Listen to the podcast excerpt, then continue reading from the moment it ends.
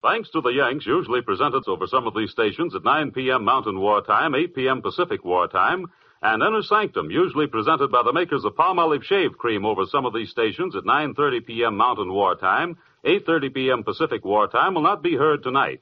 Your hit parade, usually presented over some of these stations at 9 p.m. Pacific War Time, will be heard immediately following the special broadcast. America salutes the President's birthday.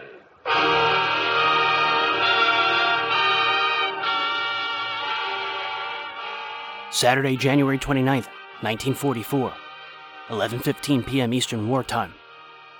We're tuned into WEAF in New York as the March of Dimes is about to broadcast America Salutes the President in honor of FDR's 62nd birthday. America salutes the President's birthday. From New York, Paul Whiteman, Georgia Gibbs, Jimmy Durante, Garry Moore, Mary Pickford, and Lily Pons. from Washington, the United States Marine Band and Basil O'Connor. from London, Edward R. Murrow and Major Morton Wilson. from the West Coast, Bob Hope, Frances Langford, Frank Sinatra, Dinah Shore, Eddie Cantor, Jerry Colonna. Where were you when Pearl Harbor was bombed? Pearl Harbor, I was on my way to the golf course when. Uh, That's true. No, There's no I was like on my that. way to the golf course when I heard uh, FDR declare war. When the thing happened, when they announced it. Yeah, they interrupted Sunday afternoon. And I was on my way to Lakeside Golf Course in Burbank, and I heard that thing. Yeah. And uh, then I heard our, our president, FDR, announce it. President Yeah. Roosevelt to aid the vital and humane cause which, next to global peace, is closest to his heart the fight against infantile paralysis. Birthday greetings go out from all over the land to the man in the White House and take the form of contributions to the March of Dimes to help banish the scourge of infantile paralysis from our land. I only wish our enemies could look in on these birthday parties tonight. They'd learn something. They'd learn you can't subjugate the American spirit. You can't defeat a people who find time to pause in the midst of the greatest war effort the world has ever known, to devote themselves to charity, to humanity. But now, on with our party here at the Waldorf Astoria Hotel in New York, the biggest and best birthday party the world has ever seen. Paul Whiteman, the undisputed king of jazz, gets our party underway with I Got Rhythm.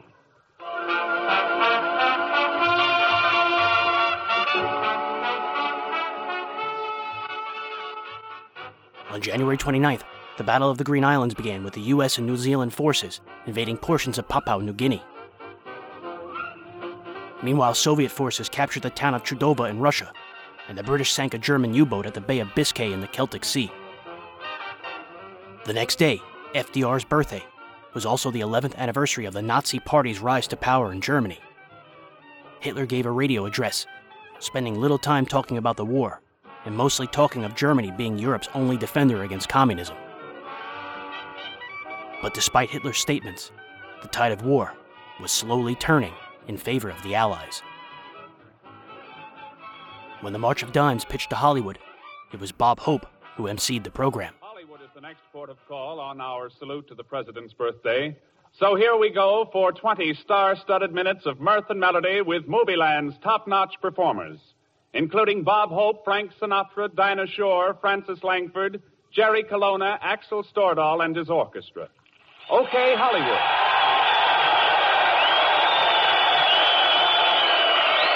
Thank you very much. Thank you.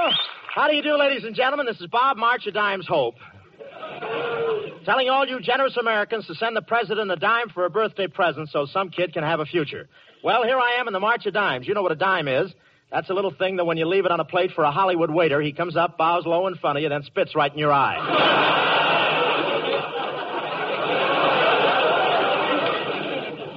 But it's an honor to be on this big March of Dimes show. They picked me because there are some song numbers to be introduced, and I was the only one that could pronounce the name of that new hit, uh, Messima Bucha, uh, Bucha, uh, uh, I had relatives on the committee.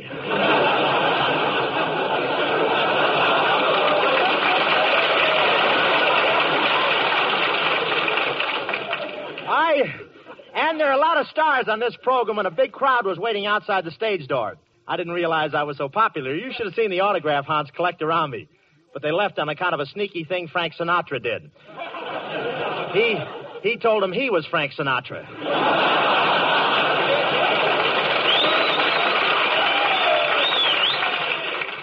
One One fan ran up and tore the shirt off my back, and I said, souvenir? He said, no, my laundry didn't come back this week.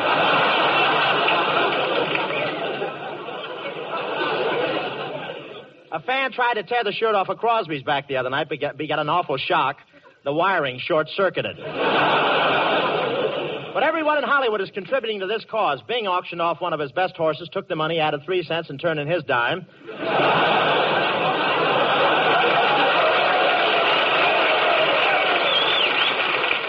A lot of losers here tonight, huh? I started to go around and collect dimes, but everybody in Hollywood is sick, and I'm afraid to go near them. Dorothy Lamour has a cold, Hedy Lamarr has a flu, Gypsy Rose Lee has a strep throat.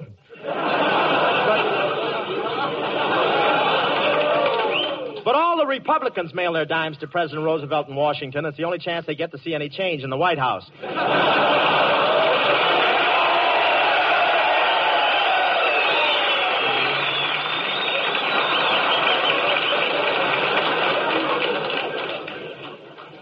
Uh, the Republicans were worried about the soldier vote, so they took a poll of some of the army camps last week.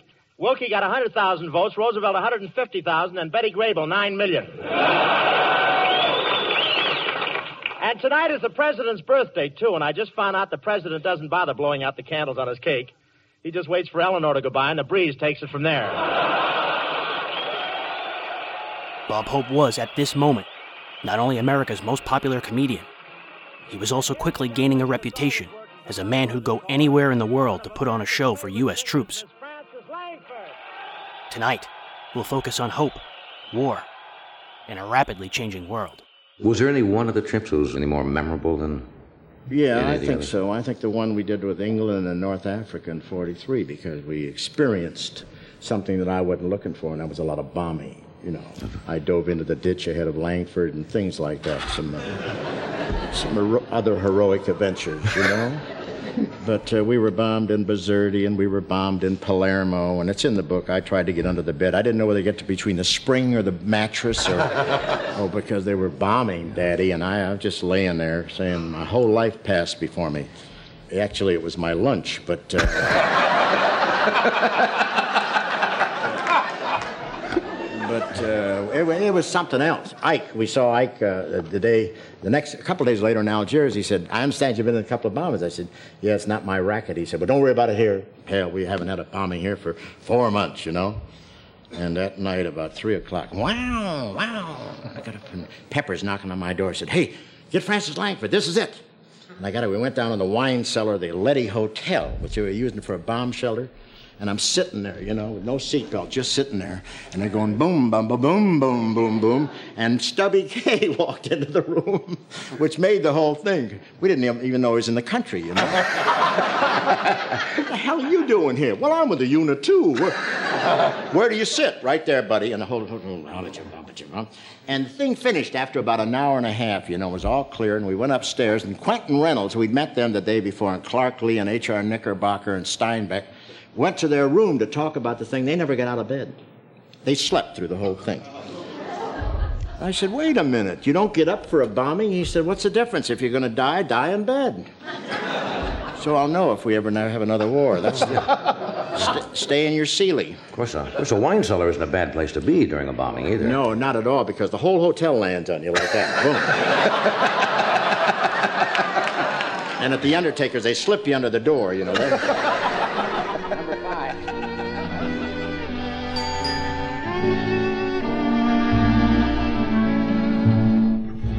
Thanks for the memory. Welcome to Breaking Walls, episode 148. My name is James Scully.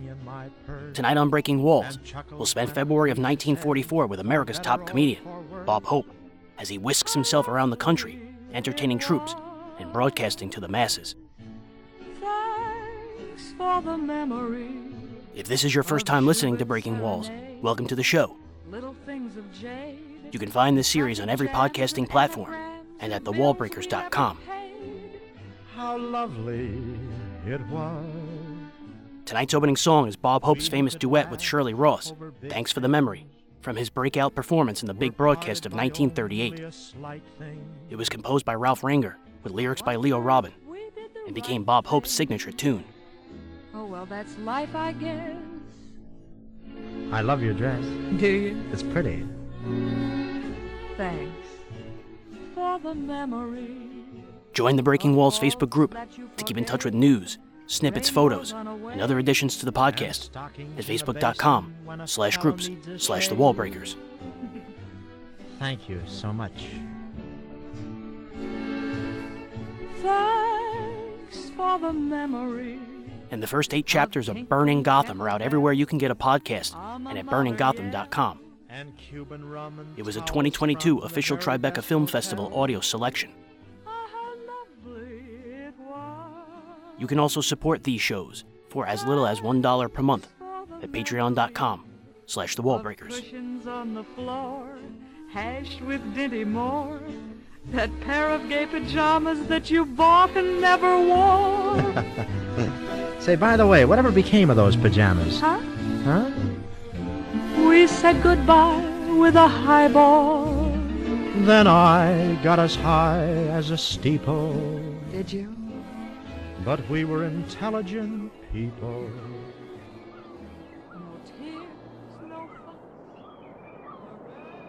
If Columbus had sailed on this boat, the Indians would still own America.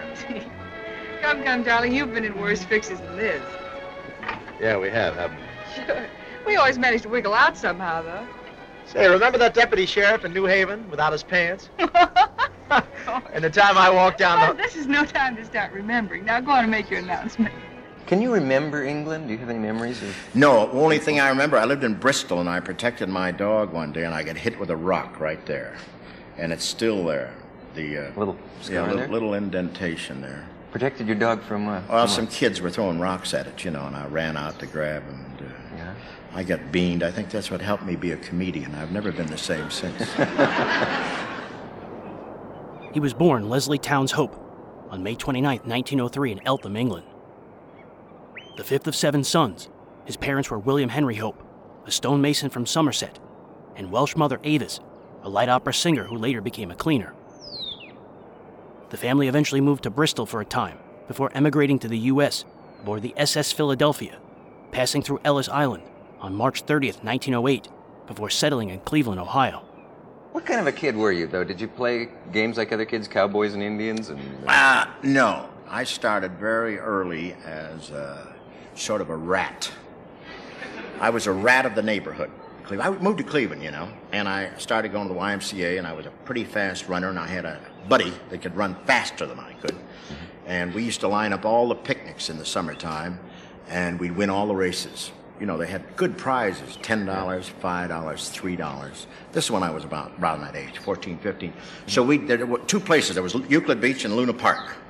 And we'd find out what time the athletic events were, an American Steel and Wire, you know, at a butcher picnic or something.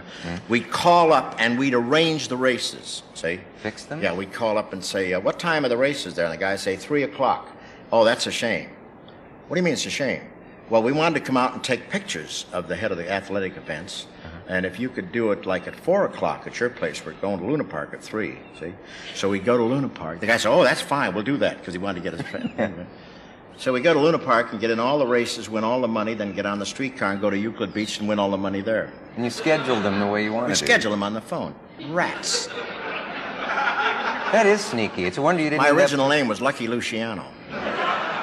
He earned pocket money by singing, dancing, and performing, winning a prize in 1915 for his impersonation of Charlie Chaplin. Now I went to high school and was going into college, and then uh, then I went to uh, dancing school, and I got so many offers that I, you know, I went right into uh, showbiz. Dancing school. Yeah. And didn't you teach it for a Yeah. while? After a while, I did. I taught. Geez, you got a nasty memory. That's right. You really have. Uh, well, I, we, we've looked into your past. I know that you'd fought for a while professionally. I uh, was under not the name- professionally, never. Not I professionally, was a semi- bad amateur. I fought under the name of Packy East. That is the weirdest name for a fighter I've ever heard. How did you come up with that? Well, a friend of mine fought under the name of Packy West. And for a gag, I went down and signed up as Packy East. And I was beautiful. I really was. I fought as uh, Rembrandt East for a while. I was on the canvas so much. you could feel that coming, couldn't you? In December 1920, Hope and his brothers became U.S. citizens when their British parents became naturalized Americans. The next year, he was assisting his brother with the electric company when a horrific accident crushed his face, the reconstruction of which led to his distinctive appearance. I've had a very bad accident when I was uh, about 15. I was helping my brother in uh, Columbus, Ohio, clean some uh, lines. He was the electric company there. Uh-huh. And I was up in a tree tying a rope on the tree after they'd cut it away quite a bit, you know, and they'd cut it away too much. And I rode the tree down, and this is what happened. You mean Seriously, that's how I got this nose. They set my nose on the hospital floor. That's a that- true that story. truth? True story. And here, you see the what I covered now with a little pen. See there? See this little scar here? Little scar here, yeah. See this one here? Yeah. You want to kiss me? Uh, well, no, it's true. And uh, th- this is it. This is what I wound up with. They didn't give me a mirror in the hospital for about seven weeks, and I finally got a load of it after it was kind of healed up. And I said, well, I guess I'll have to go with NBC. so that's the story of the Hope Nose. I've never heard that no, that's true. before. That's true. I've got brothers who are fairly normal looking. In the 1920s, Hope formed a dance act called the Dancemedians with George Byrne and the Hilton Sisters, conjoined twins who performed a tap dancing routine on the vaudeville circuit. He acted in a double with Byrne, eventually making his way to New York. The act flopped, pushing Hope to strike out on his own, changing his first name to Bob in 1929.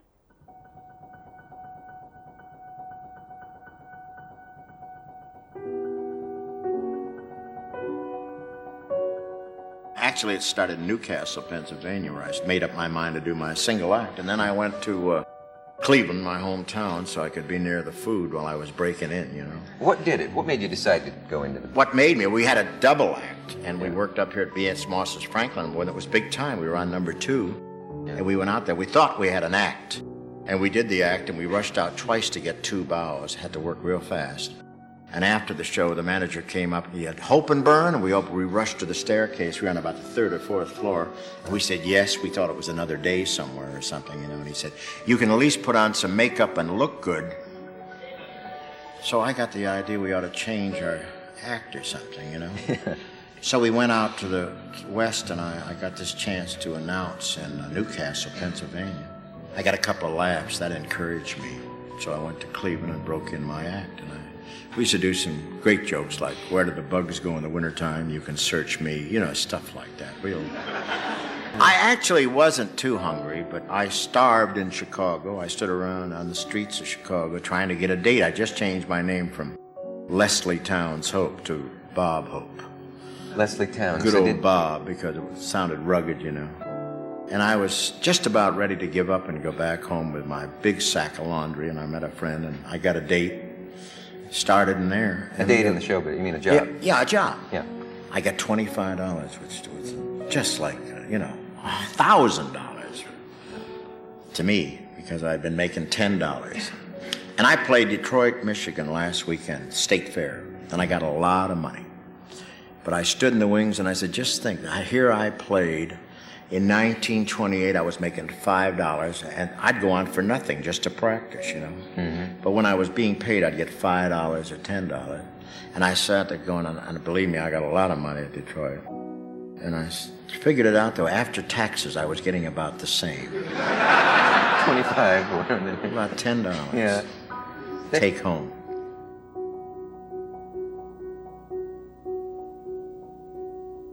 Hope spent five years on the vaudeville circuit, failing an RKO screen test in 1930.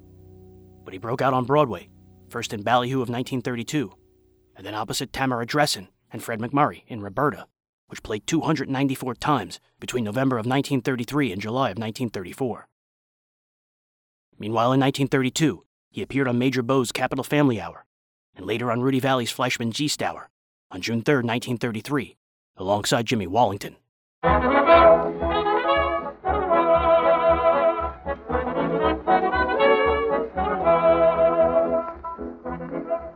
Introducing now Bob Hope, one of the most promising of the younger comics. Bob comes to us with the highest possible recommendations. My old friends Willie and Eugene Howard are his sponsors. He shared with them the comedy assignment in Ballyhoo last winter, you may remember. This is Bob Hope.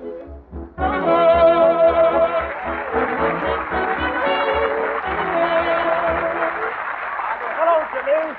Hello, boy. Well, hello, Bob. Hello, hello, hello. What do you think this is? January? What's the idea of the fur coat? Oh, I expected a cold reception. No kidding, I really did. Well, you were disappointed. Oh, but I have a little cold, Jimmy. I have a cold. Oh, you have a cold, Yeah. eh? What are you taking for it? Well, make me an offer. You know, that cigar you're smoking won't help you very much. Well, give a man enough rope and he'll smoke himself to death. Say, what kind of a cigar is that? Oh, this here, this is a dandelion. Oh, a dandelion. Yeah, I was going to pick up a smaller one, but I saw this dandelion there. Oh. Well, it's a weed. There's no doubt about that. yes, sir. Yes, indeed. Say, don't you find cigars hard on the eyes? Do I almost went blind before I found this one. That's a beautiful fur coat that you were wearing there. What is like it, skunk? Yeah, skunk. I thought you'd get wind of it. no, Jimmy, that's a present for my father. When my father gave me this coat, I said, Dad, isn't it wonderful what a foul, uh, what a beautiful coat you can get from such a foul-smelling beast? And he said, Listen, son, I don't want any thanks, but I would like a little respect. Well, I tell you, Bob, you know, in spite of all the things you said about that coat, I think you look very well in it. oh, but I'm shaky, Jimmy. I had a terrible experience last night. You did, eh? Yes, what happened? sir. I was held up by two men. No, held up by two men. Where? All the way home. Boy, what a night. You did a take when you heard Rosengarden Oh, I, playing I love it. I finally, finally came to me. I woke up. That was it. Roberta. That's the thing I did in Roberta. Let's begin. When was that? When did you first do That that? was 1933 and 4. 1933 and 4. You know, it would sound funny if somebody said one of the greatest comedians England has ever produced, Mr. Bob Hope. And yet, I don't know how many Americans know that you were born over there. Well, I've been over here so long. You know, I came over when I was four because uh, I left England because I knew there was very little chance of me becoming king. or little did I know I could go across the channel to Denmark and become queen. You're setting were me up for this stuff. at four, you know. you? You you Yes. know.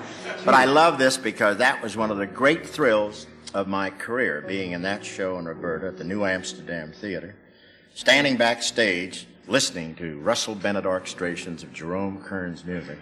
And I'll come back to Broadway if I can get another setup like that. In 1933, he married his vaudeville partner, Grace Troxell. They divorced the next year, and Hope was soon with another performer, Dolores Reade. Though they spent the rest of their lives together, and Hope was notoriously unfaithful, a legal record of their marriage is vague at best. The couple would eventually adopt four children. In 1934, Hope signed a six short contract with Educational Pictures. Radio soon followed. By then, he'd been developing performing chops so strong he could sing, dance, or act in any number of ways. On Friday, January 4th, 1935, over NBC's Blue Network, Hope debuted in The Intimate Review. It was sponsored by the Emerson Drug Company for Bromo Seltzer.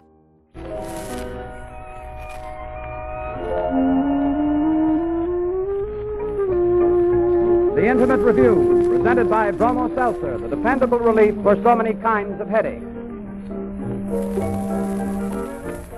me velvet lights and sweet music, and you in my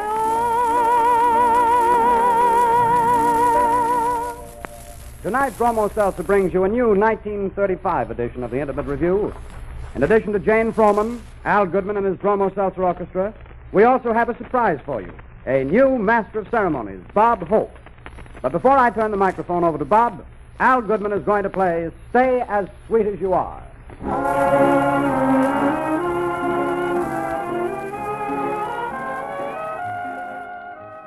I think comedians have to understand acting of all kinds, you know, because before you can satirize anything or burlesque it, you have to know what you're doing, you know? And you're not trained you- as an actor? You never had acting lessons? No, but I, I did get a lot of experience on the stage, you know, Yeah. because I was started with a tabloid musical company, and they were amazed. First time I went on to uh, rehearse Roberta, for instance, Jerome Kern and Otto Harbach said, "How can you walk on the stage?" Because they caught me at the Palace in vaudeville, you know. And they said, How can you walk on the stage and just be at ease and act like that? I said, Well, I was with a tab show for two years when I started. And I did everything in that show. I did leading man, I did blackface comedy, I do a Russian general, I sang in the quartet, I danced, I played saxophone, very good. They used to chase me from town to town. Someone asked if you were going to play the saxophone. Uh, they wanted to know whether no, it is. I'm not. I'm not. I'm cured. But that's the thing that everybody should do if they want to, you know, really go into pictures or anything, get that kind of experience.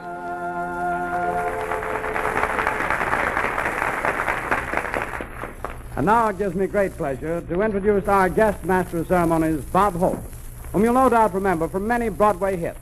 Ballyhoo of 1932, that beautiful operetta, Roberta, and the comedy star of that current laugh hit now on Broadway, Say When, Bob Hope. Thanks, Fred. Thanks a lot for that beautiful introduction, but you stopped too soon. You forgot to mention some of the other shows I've been in. Uh, you should thank me again, Bob. I saw those shows. ah, nice chummy program you folks have here. I should have brought my brass knuckles. In case anybody came in late, this is the Bromo Seltzer Intimate Review. It's quite a show. In fact, it's the biggest intimate review I've ever seen. It's really colossal in a small way. Why, right now, the opening number is on. Twelve beautiful girls are doing a lovely dance. Of course, you can't hear them. at the soft shoe dance. and next week, we're going to have the newest sensation, the bubble dance. A girl dancing with a big bubble. However, this being an intimate review, we're cutting it down. A midget with a marble. now, as you know, we have the beautiful Jane Froman in our review and also Al Goodman and his orchestra. I'm very glad to be here in a show with Al Goodman and his boys. Al's an old friend of mine. We live at the same hotel. Al has one of the better rooms. He has a room with a window. This first series was short lived. Ratings were mediocre. But Hope found his first radio foil, comedienne Patricia Wilder, who, with her thick southern accent, went by Honey Child. Bob Hope conducting the Bromo Seltzer Intimate Review. Everyone these days is interested in what's doing. The Intimate Review went off the air in April. But on September 14, 1935, Hope was back on radio over CBS with the Atlantic family. While he was on for CBS in 1936, Hope starred on Broadway in Ziegfeld Follies with Fanny Brice, and in Cole Porter's Red Hot and Blue with Ethel Merman and Jimmy Durante. That would be something if you came back to Broadway. You Well, did Red uh, Hot and Blue on Broadway. Yeah, Freddie Lowe has been asking me to come back, and I would really, I'm serious about this. The next year, I'd like to come back and do a show on Broadway. That'd be sensational. I really would. Did you? Uh, I love, I love the stage. I just love You it. like I it here, started there. I started on the stage, and I, I love it. And I, I love this, the excitement of this theater. You know. the New Amsterdam. That's still down there on. Uh, Forty second. Yeah. W.C. Fields played there. Fanny Brice, all those people. Oh yeah. The played with all of yeah, us. The band box. I played with Fanny in the Follies at the Winter Garden. Fanny Brice and. Uh, Did you get on well with her? Loved her. Yeah. We used to be very great friends. Used to go and she lived up in Central Park West. We used to have dinner together, you know. She's Yeah. a very, very wonderful gal. Very funny gal, cute gal. The CBS show went off the air in September of 1936, but the next May 9th, 1937, Hope was back on radio for NBC's Blue Network on Sundays at 9 p.m. with the Rippling Rhythm Review. During this run, Paramount beckoned. The big broadcast of 1938 was to begin filming, and Hope was offered a part. He moved to Hollywood, continuing his monologues by Transcontinental Wire. The Rippling Rhythm Review was canceled in September, but three months later, Hope joined the Dick Powell Variety Show on December 29, 1937. The big broadcast of 1938 was released on February 11th, and suddenly, Hope was a huge star. Well, that's that. Are you upset? Upset? What have I got to be upset about? I'm in the process of losing $50,000 on a boat that would need a handicap against a lame sardine. I go on the air in about two minutes, and none of my performers will perform because you talked out of turn. Well, all I said was that you were losing $50,000 on the race. And what did they say? Oh, they said you didn't have $50,000. Oh, they did, eh? And what did you say? Oh, I stuck up for you. I said you had more than $50,000. $10 of your own. And their salaries. and what? The, their salaries? Bob Hope plays Buzz Fielding, OBC Radio MC, as a new $40 million radio powered ocean liner, the SS Gigantic, is about to race its rival, the SS Colossal, across the Atlantic from New York to France in two days. W.C. Fields plays both owners of each boat, twin brothers. Buzz is busy trying to juggle his three ex wives, his lukewarm girlfriend Dorothy Wyndham, played by Dorothy Lamour, and his inept microphone assistant. Buzz does his best throughout the voyage to announce the progress of the race and introduce a series of musical acts for both passengers and the radio audience. Meanwhile, Dorothy is romanced by First Officer Robert Hayes, just as Buzz and Cleo, played by Susan Ross, get sentimental about their broken marriage. Well, how do you do? Could you please tell me where they have the entertainment? The entertainment? Yes. You go right down the hall, and you. This is the entertainment. This is where the broadcast takes place, right here. Oh, well, I'm Honey Child. I'd like to help you out. Well, I don't need much help, but uh, what can you do? Well, I'd like to sing. I want to be a singing the worst way. The success of the big broadcast of 1938 propelled Hope to a new comedy series in the fall. Mitchell Leisen, the uh, director of our first picture, took me over across the street from Paramount to Lucey's restaurant. And he said, I know you've been on the stage for a long time, but I want to tell you in pictures, you work with your eyes, you act with your eyes. And that's all he had to tell me. Because I went right back to the stage. The first thing I did in pictures was thanks to the memory, and I threw my eyes all over the set. Some of the grips were catching them upstairs, you know. And I was, thanks for the memory. And you can see it if you ever see big broadcasts in 1938. Dig my eyeballs, man. They change sockets once in a while. I want to Act with your eyes. Oh yeah, that's it. Well, it really is the thing. If you you do act with your eyes, as you know. But, but you were overacting with your eyes. Yeah, you can. But I was really rolling them around there. On Tuesday, September 27, 1938, at 10 p.m., The Pepsodent Show, starring Bob Hope, took to the air. This is audio from the first episode. Hope is here for Pepsodent. Hope is here for Pepsodent. The Pepsodent Show, starring Bob Hope.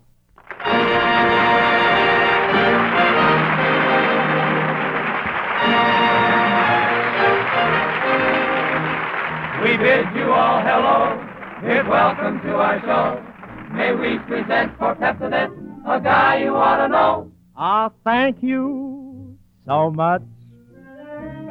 Tonight is the night, and I hope you will tune in on us every Tuesday. Let's make it your chase away blues day by listening in when we begin. How do you do, ladies and gentlemen? This is Bob Hope. no, no, no, not yet, Charlie. but don't leave.